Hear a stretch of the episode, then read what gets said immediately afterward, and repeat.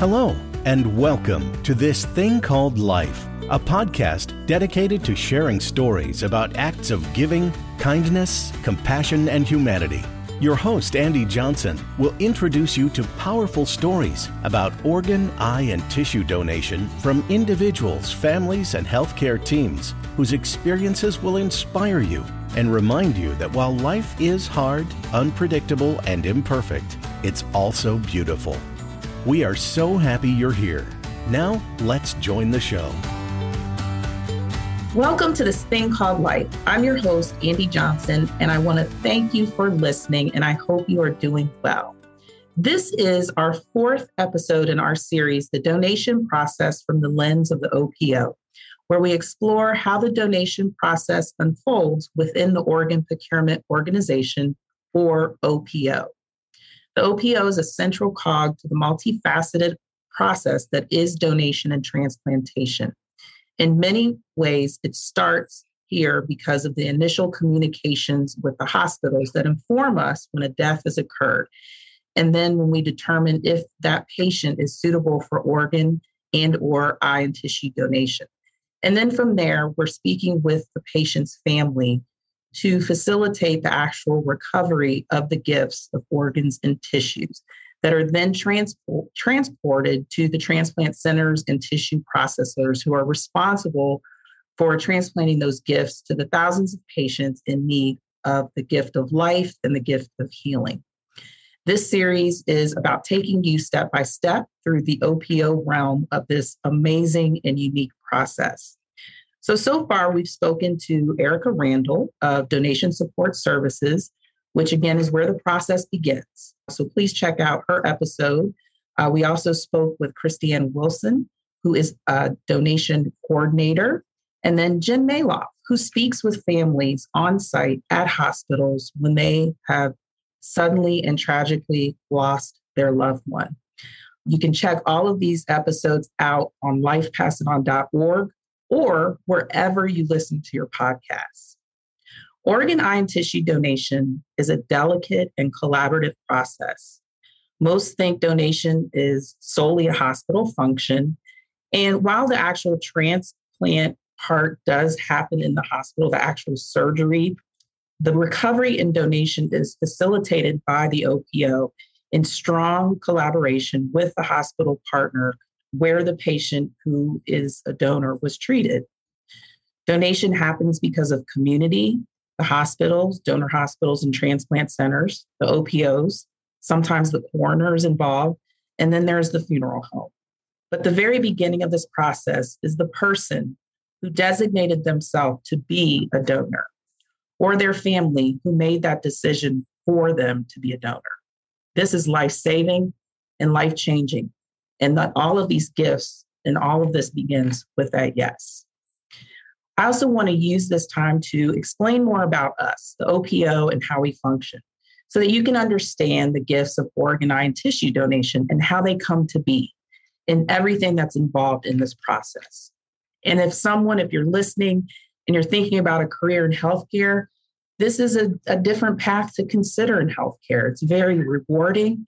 It's very people-focused and very mission-focused. And so with that, we're going to dive in and I'm going to introduce you to Mister Ethan Fuqua, who is an organ recovery specialist at, at Life Center. Hello, Ethan, and welcome to the show. Hi, Andy. Thanks for having me. Thank you so much for being here. So you are an organ recovery, blah, blah, blah, organ recovery specialist, or we're going to say O R S for the rest of our time together. Sure.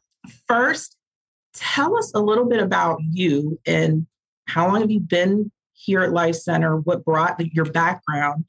And then we can dive into your role as an O R S. Sure. Well, I've been with Life Center for almost three years now. It'll be three years in September.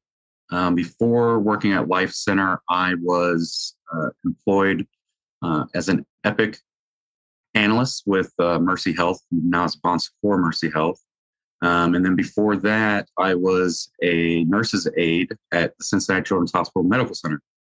Okay. Um, and I have a bachelor's degree from U C in psychology with a concentration in biopsychology. And I've always been interested in healthcare. So I've basically always worked in healthcare. So uh, this was was coming to Life Center and getting this opportunity was something that that just logically fit in with my career goals. So. Okay. And so in your role as an O R S, mm-hmm. um, and as I kind of teed it up earlier, the family service coordinator works with the family um, to just go through, uh, walk them through the process of their loved one being a donor. And then at that point, there's a transition where the O R S now becomes a part of this process. So can you talk a bit about what that looks like?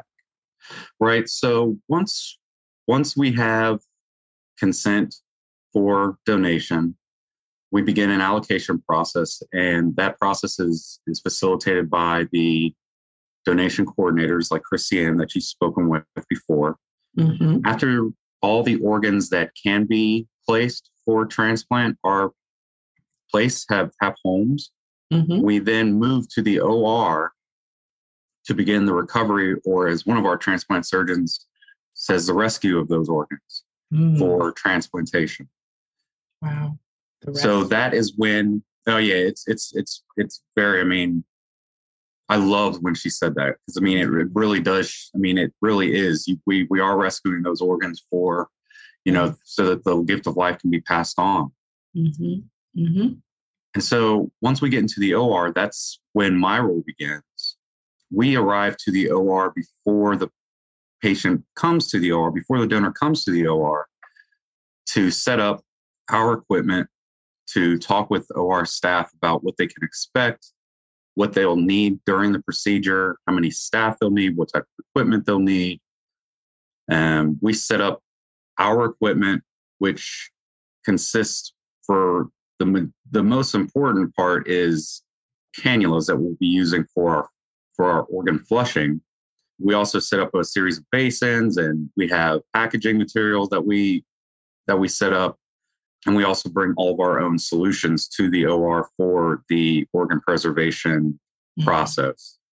So once the donor is in the O R, we help with getting them onto the O R table, prepping, draping, and the procedure begins when our surgeon has performed the timeout and everybody understands why they're in the room, what we're doing. Our donation coordinator speaks about the donor, about the gifts that they're giving. The, the entire process is, is very donor-centric, and respect is given at all all times throughout the process. So, so let's let's pause there. So you said it's it's called a timeout. And so it's like this time where it's like, okay, this is why, like you said, this is why we're all here. Mm-hmm. It's a pause to give respect. And I, I had no idea that that happened. Mm-hmm, definitely. Yeah. So, I mean, we all, we always have a moment of silence. Sometimes the surgeons, when they're scrubbed in over the donor, will join hands together over the donor during that uh, moment of silence uh, period. Um, our surgeons always thank everybody for being part of the process, as do our donation coordinators. So, yes, it's it's very, the word maybe regimented would be kind of, I guess, maybe harsh to say, but like well, in the sense that it's it's not like, you know, a military thing or anything like that. But there is a very specific set of procedures and yes, things that have to happen in order before we can proceed with Uh, a donor case. Right, right. Mm-hmm. It's a very kind of strict process of stuff. Right, right. Yes. That's a better word, strict. Yeah, mm-hmm. yeah. Wow. And so you talked a lot, I mean, you talked about a lot of things. So what comes to mind is a person in this role has to have the ability to multitask and, again, kind of understand these these very, these very specific steps that have to happen. Mm-hmm. Because I would imagine that obviously preserving that organ for transplant, you know, rescuing of the organ, mm-hmm. um, there's really not much room for error. No, no, there really isn't. And I mean, it's very time sensitive.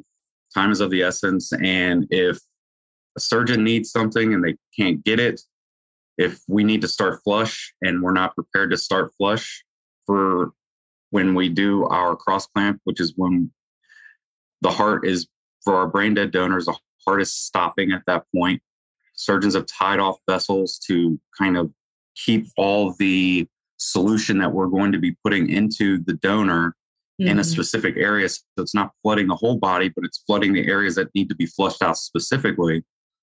This is, time is of the essence. So, and clots can begin to form in stagnant blood almost instantly, but within seconds, you're you're starting to get factors that are coming together inside of blood that are going to cause clots. And these might, these clots can be super duper small, but you have to understand that those can cause big problems later on, right? When the organ is transplanted into a person, because you have an organ that, you know, doesn't have huge clots, but it has small clots, but you still can't get blood through it. And right. if the, there's an issue with the blood flow through the organ, you're going to have issues with that transplant. And you're already talking about somebody who is, if somebody needs an organ transplant, they're already sick. So sick. we can't really, there's not a lot of wiggle room for error and mm-hmm. for factors like that that can cause any more risk than than what is already, you know, what is already happening. Wow. Which is their transplant. Somebody's, you know, we're transplanting an organ into their body. I mean, surgery is a big thing. Right. It's a big assault on the body. So right. for a sick person, it's even more so. What has been, what has been like, what's been your biggest aha from, from when you began in this role three years ago to not, to now about what it is that you do? I think my biggest aha is just how many, and you, you kind of alluded to this earlier when you said that the O P Os are part of a, of a big multifaceted effort. Yes.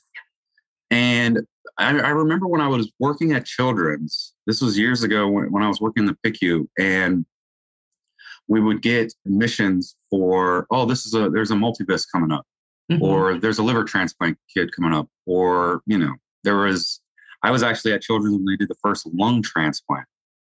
I remember yes. when that happened. Mm-hmm. Mm-hmm. So that, that was, that was really cool. Yes. But, you know, we, we got, we would, we would, be preparing and setting up for these patients coming up from surgery.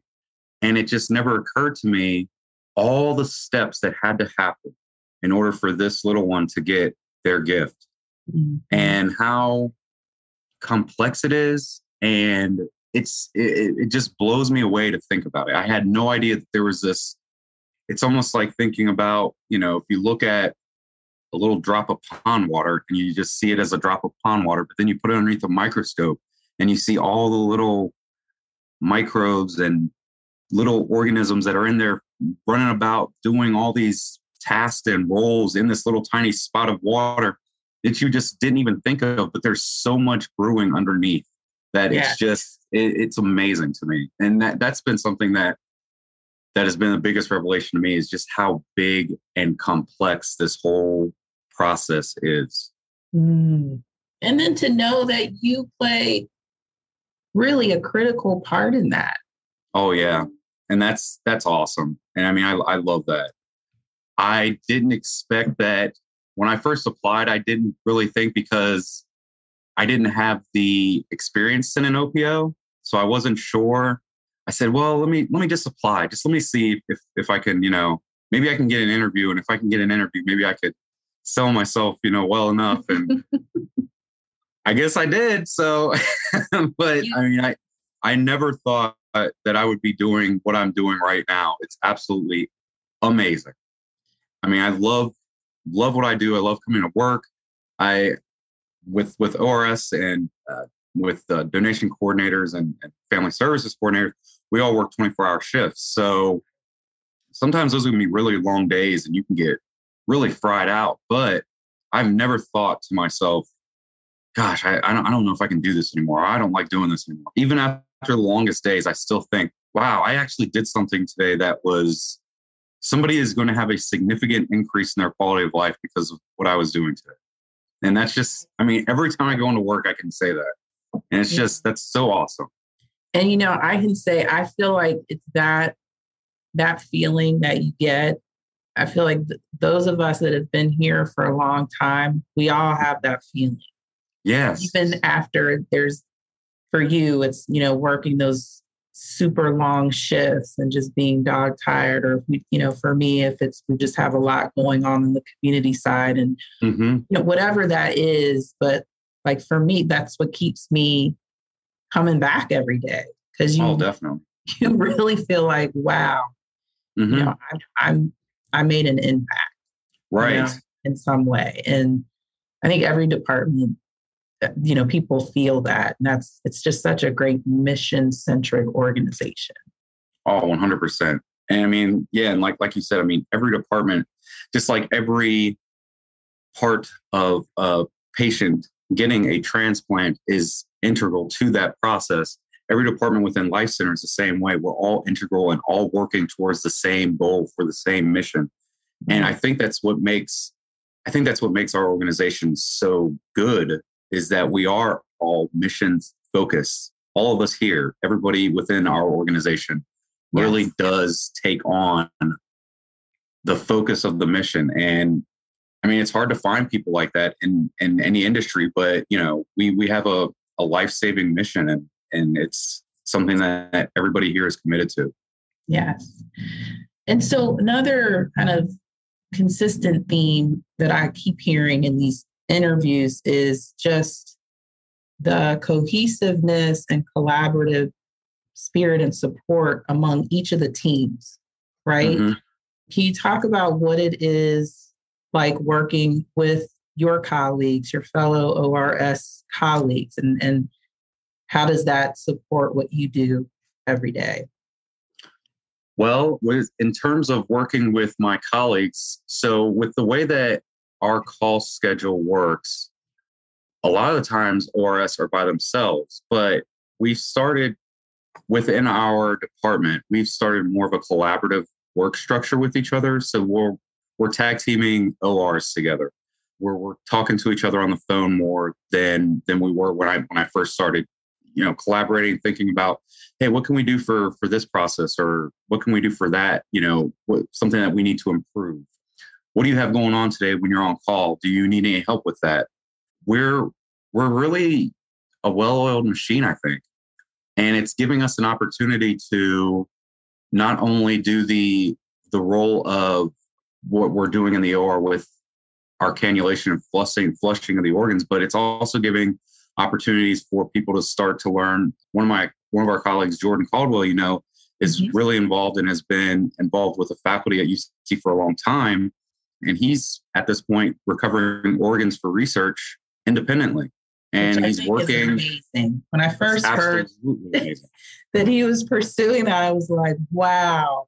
It's wow. absolutely amazing. And, and he's, uh, he's a first assist with, you know, the, the attending faculty will call him to first assist with them. So that's the confidence that they've, they've grown in through him doing that. And then collaborating with other people that want to do that, it pushes our role even more and more forward. So we're able to help more people in less time than we would otherwise, because we don't have to worry about stretching resources thin. We can really, through a team collaborative effort, we can really get a lot of, lot of work done. So I think that between the O R S team, D C team, F S Cs, I mean, we have a great collaborative relationship. We're all, we try to get together and do social things when we can, but even when we don't, you know, I still, I love seeing the D Cs in, in my O Rs. So, I mean, I love catching up with them, talking to them. I love talking to my O R S coworkers. We are like a little family. And I know that's kind of cliche to say, but when you, and I can't remember the word, when you spend as much time as you do with people that that that you work with, that we do, and with the kind of work that we're doing, it's high stress. It's like you said, you know, every second counts, and it's it's also, you know, critical life-saving work. I mean, you you just get a kind of relationship with people that you don't in other facets of your life. Right. When you're spending all this time with these people, and it's, you know, it's not a like Monday through Friday from eight to five. I mean, you guys are around each other. Right. We're around each other when, yeah, through, through the morning time when everybody's tired and a little bit cranky, through the middle of the night when everybody's slap happy and we're just like, you know, making stupid jokes with each other. And it's just like, yeah, this is, this is where we are. This is what we're doing. This is what we're doing. Right. All right. Let's, right. you know, like we got some downtime. Let's go to, you know, IHOP or, yeah. um, you know, Waffle House or something and get some, get, get some breakfast. breakfast, dinner. Is it, which one is it? You know, but that's just the way that it is. That's good. That's good. Mm-hmm. And it does, it, it, it promotes that fraternity, I feel like. So exactly. Um, you know, and, and I, I love that aspect of, of the work too. Oh, I think that's awesome. Now, does does the role of the O R S, like when an organ is recovered and it's gone through uh, packaging and that, does the O R S facilitate the fly out if it's going somewhere else, or is that another department? So that's usually the D Cs. They'll be okay. the ones that will that will schedule flights for, and it's actually kind of surprising for a lot of people when they hear that um, when we send kidneys, kidneys fly commercially. They fly. Like I didn't know on, that either. Yeah, they fly on on okay. Delta, American Airlines, um, and this is this is a standard for O P Os all around the country, unless it's quicker for somebody to drive it. But right. you know, for the most part, it's going to be faster to fly. So, but then if if we have a uh, an organ like a liver, they will call and set up, make sure that uh, T X Jet or some other courier service will be at uh, our local airport that we use most often is uh, Lunken Airport. Right, um, is at that airport, is waiting for for the organ when it when it arrives, or for the team that came to recover the organ. Suppose we had a team from Michigan that came out of town mm-hmm. uh, to to get to to take an, uh, a liver for transplant. They would fly in. Their team would would fly in, and then they would go back to Lunken and, and fly out that way. And in that situation, they would be uh, scheduling that. But if it's something that we're if we're doing a local recovery and we're, we're sending a plane, you know, they're they're uh, the D Cs are going to work with the with the recovering center's team to figure out and coordinate how that organ is going to get back to where it needs to go and to its new to its new recipient. Okay. Okay. Mm-hmm. Okay. What? What do you find most challenging about your role? Hmm, it's an interesting question. I think that's a really good question because... Because Ethan, you have such a positive attitude, and anytime I see you, you're just like super professional, but also very easygoing. But I have to imagine, and and and just to, you know, people I've talked to in the past, Christianne, for instance, and Jen said, you know, probably the more challenging aspect of this is if it's a pediatric patient that is yes. that is a donor, like, you know, which com- I completely understand. And you can also just being here kind of in the day to day, you can always feel that it gets a little heavier when when we know that it, it that the donor that has passed away that was a, a child, you know, right? It just hits a little harder than. So I don't know if it's something like that or it could be something else, but. No, I mean, it, it is. It is. Um, I would say that, that the uh, the emotional is probably the hardest aspect of the job, because we do deal with, while we're performing a life-saving mission, um, we are also dealing with uh, with death. And and that Every is, day. yes, yes. And so that is, that can be heavy on your heart. And I think that that's also, though, one of the reasons that it's so good that we have amongst our teams between the F S Cs, D Cs, and the O R S, we have this cohesiveness, this closeness with each other that, you know, we can debrief with one another and say, right. wow, you know, like that, that case really, that hurt, you know, let's, yeah. let's talk about like, what did you think about that? And being able to share, not just somebody to talk to, but somebody that can empathize with you. And really and understand, like actually understand what's going on, and there's no judgment. And we can talk honestly to each other about it. That is, uh, that's super important. And I think that's something that, that we do, again, at Life Center that we do really well, is that we have staff that, that do care about each other like family. And we have leadership that cares about us. And I mean, I know that you, you've been, or you, you might not have been, I'm not sure. Are you aware of the Gallia Collaborative? Yes. Yes, they are. I'm glad you been, mentioned them. Yes. And I mean, they, they've been made available to us, you know, because leadership recognizes that this is heavy work and that we need to be able to speak to people who can help us process these feelings, because sometimes debriefing with colleagues isn't enough. And so at that point, you, you need somebody who is a professional who can, who's trained really to, to, to drill down and, and get you to, you know, help you put things in perspective and, and regulate your emotions so that you can continue to do your work and not uh, be, not be in a position where, you know, you're feeling down about it or feeling any other negative feelings that, you know, would be harmful to yourself. So, mm-hmm. um, you know, I, I, again, being at Life Center, it's, it's been a treat that, you know, we have a leadership team that's aware of those things and is willing well, to support us. No, thank you for saying that. I, I, I agree. I, you know, having, adding Gallia to, to support the staff, I think has been huge. You know, I think during the, the, like when we were in like the throes of the pandemic and like things just took off, it took on a whole other level of heavy and just mm-hmm. emotional stress. And, and so bringing that, that piece into place to just further support everybody, I think has been just, it's been amazing. And they've, they've oh, been absolutely. a great organization to work with. They really have. Absolutely. Um, So let's say, you know, your your younger self. I mean, you're already young, but you're your younger, younger self. Since I've known you for a little guy, but um, Ethan and I grew up two doors down from each other. So just yes. Someone who's kind of just starting out in their career. And this, you know, they're listening and they are like, oh, this sounds, you know, this sounds like a great, interesting opportunity. What would be your advice to that person? My advice to them would be try to get this job as soon as possible.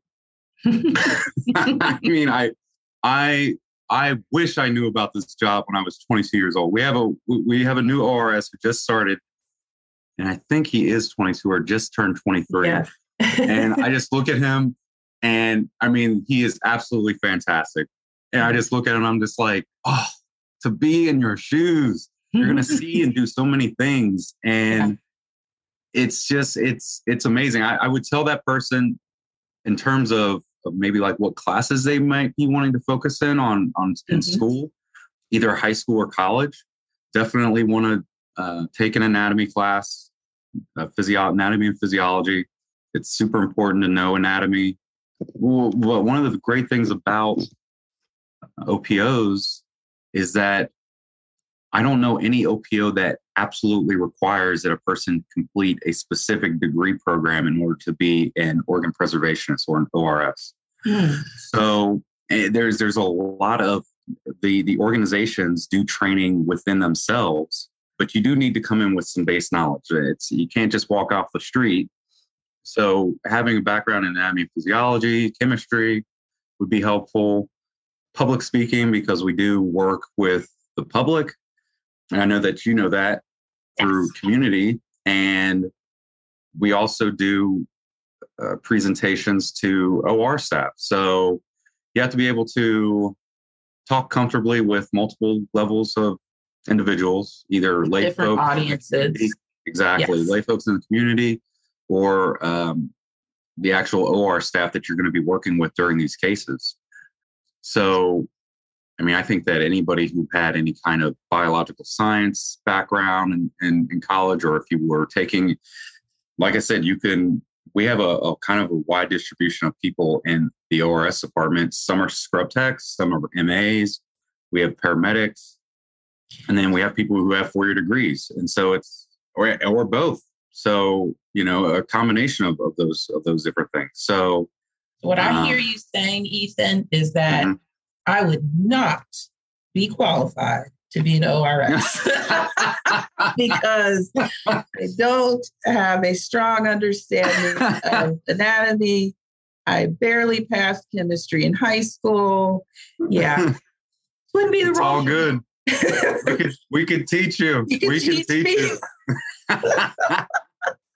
It really is. It's, it's like what one of the surgeons that we worked with said, he said, you know, you have to eat and sleep, you know, anatomy. You have to be able to look at, well, you know, he was talking with, with, with one of his fellows and he was like, you know, you want to be good at this.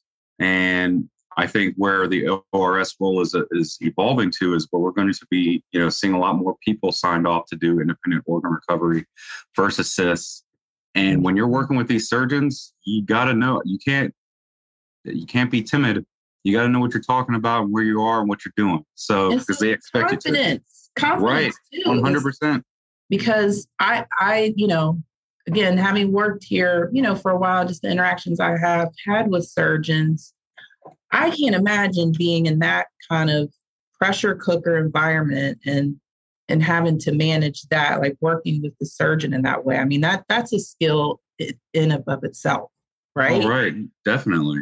And I mean, they have a lot of pressure on them in, in the surgery, and then they distribute it, you know, um, uh, amongst the staff. And so, you know, everybody has their role in the O R, and we all have to be on point. There's yes. no room for, for, you know, to not know what you're doing or be kind of, well, maybe I think, I think this is where I'm supposed to be, or I think this is what I'm supposed to do.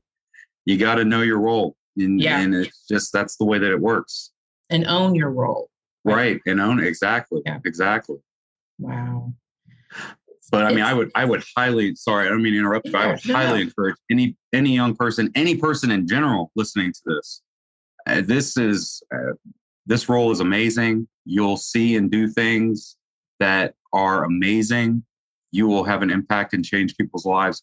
Like I said, literally every single day I go into work, somebody's life gets impacted positively from yeah. what I'm doing. And that is, that's something I always wanted in a job. I wanted a job that allowed me to make an impact that was positive on the world.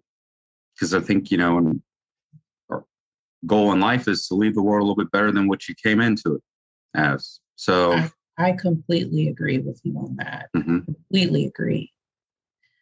I think that's a Paddock Hills mindset. Yes. Shout out to the neighborhood we grew up Hills. Now, I, you know, in all seriousness, I, you know, when you first came on board, I thought they they hit the jackpot with you because you are one of the most compassionate individuals, and you've just always been that way. I appreciate um, that. Yeah, and just.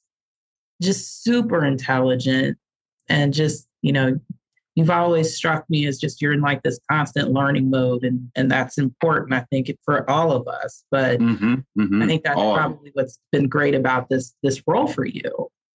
Yes. I mean, you get to learn something new all the time, and the, the sky is really the limit, because transplant, you're intersecting so many different disciplines within science that there's always some, you can always get on Google, Google mm-hmm. Scholar, and look up research articles and find out what, what other people are doing, or look at, I mean, even things, you know, it's even in the popular literature publications now where people are talking about and getting excited about xenotransplantation and, you know, using organs from that have been modified by molecular biologists mm-hmm. from other animals for transplant. So, I mean, this is, it's, it's a like, huge.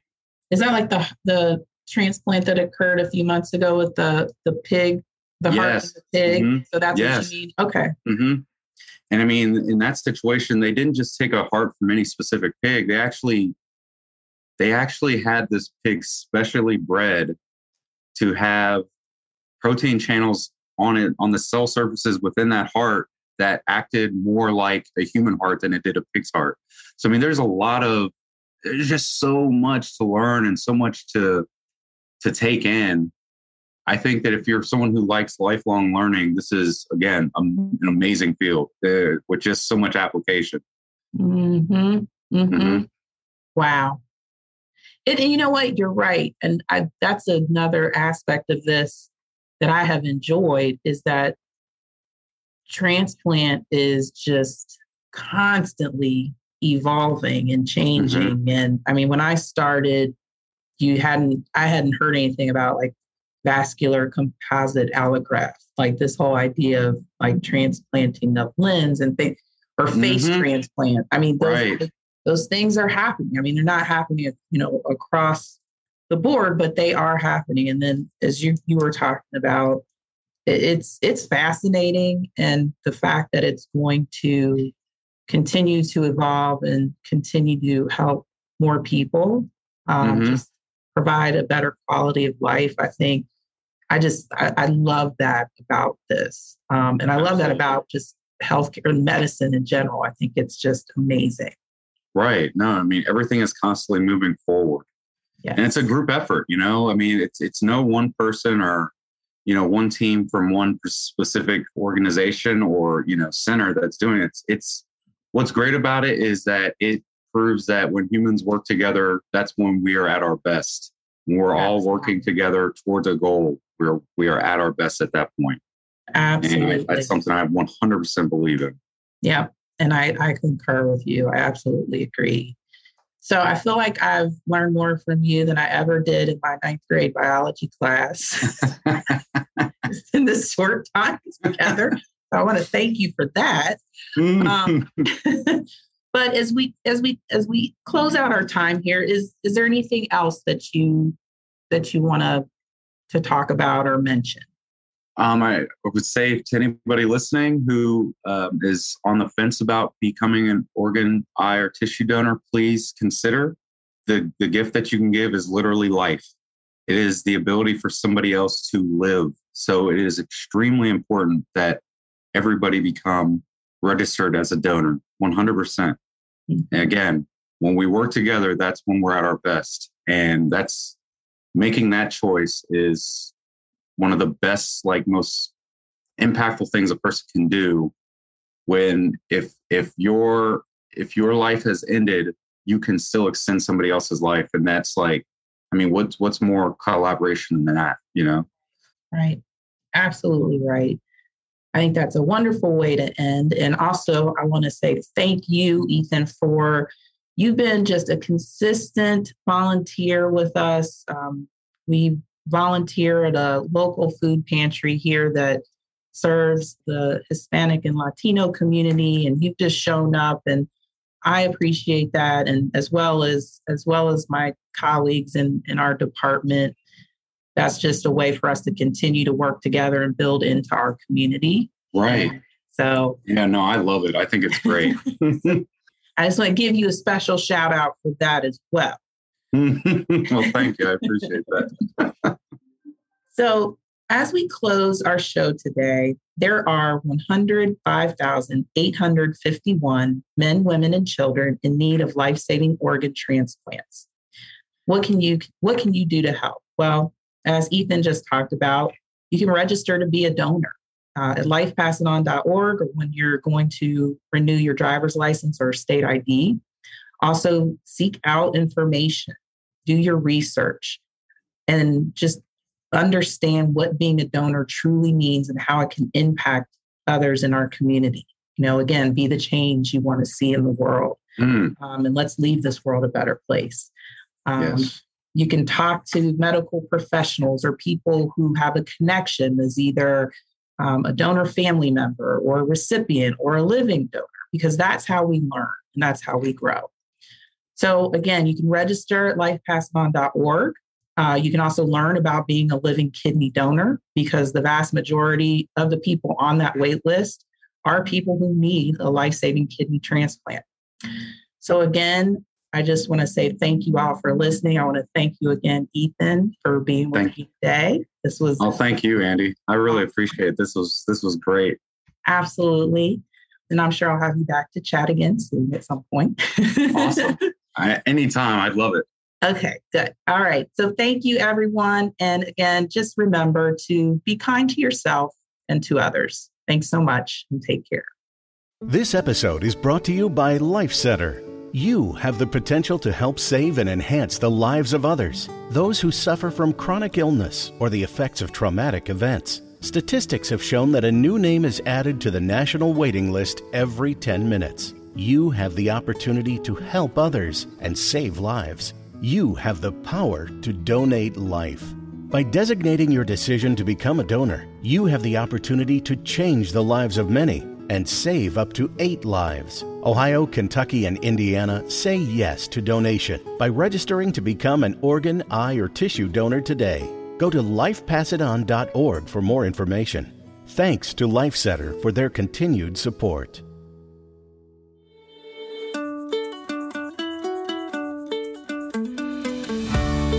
Thank you for listening to This Thing Called Life. Subscribe on iTunes or wherever you get your favorite podcast to make sure you get updates on all new episodes. And we would truly appreciate it if you would share, like, or give us a review to help us grow.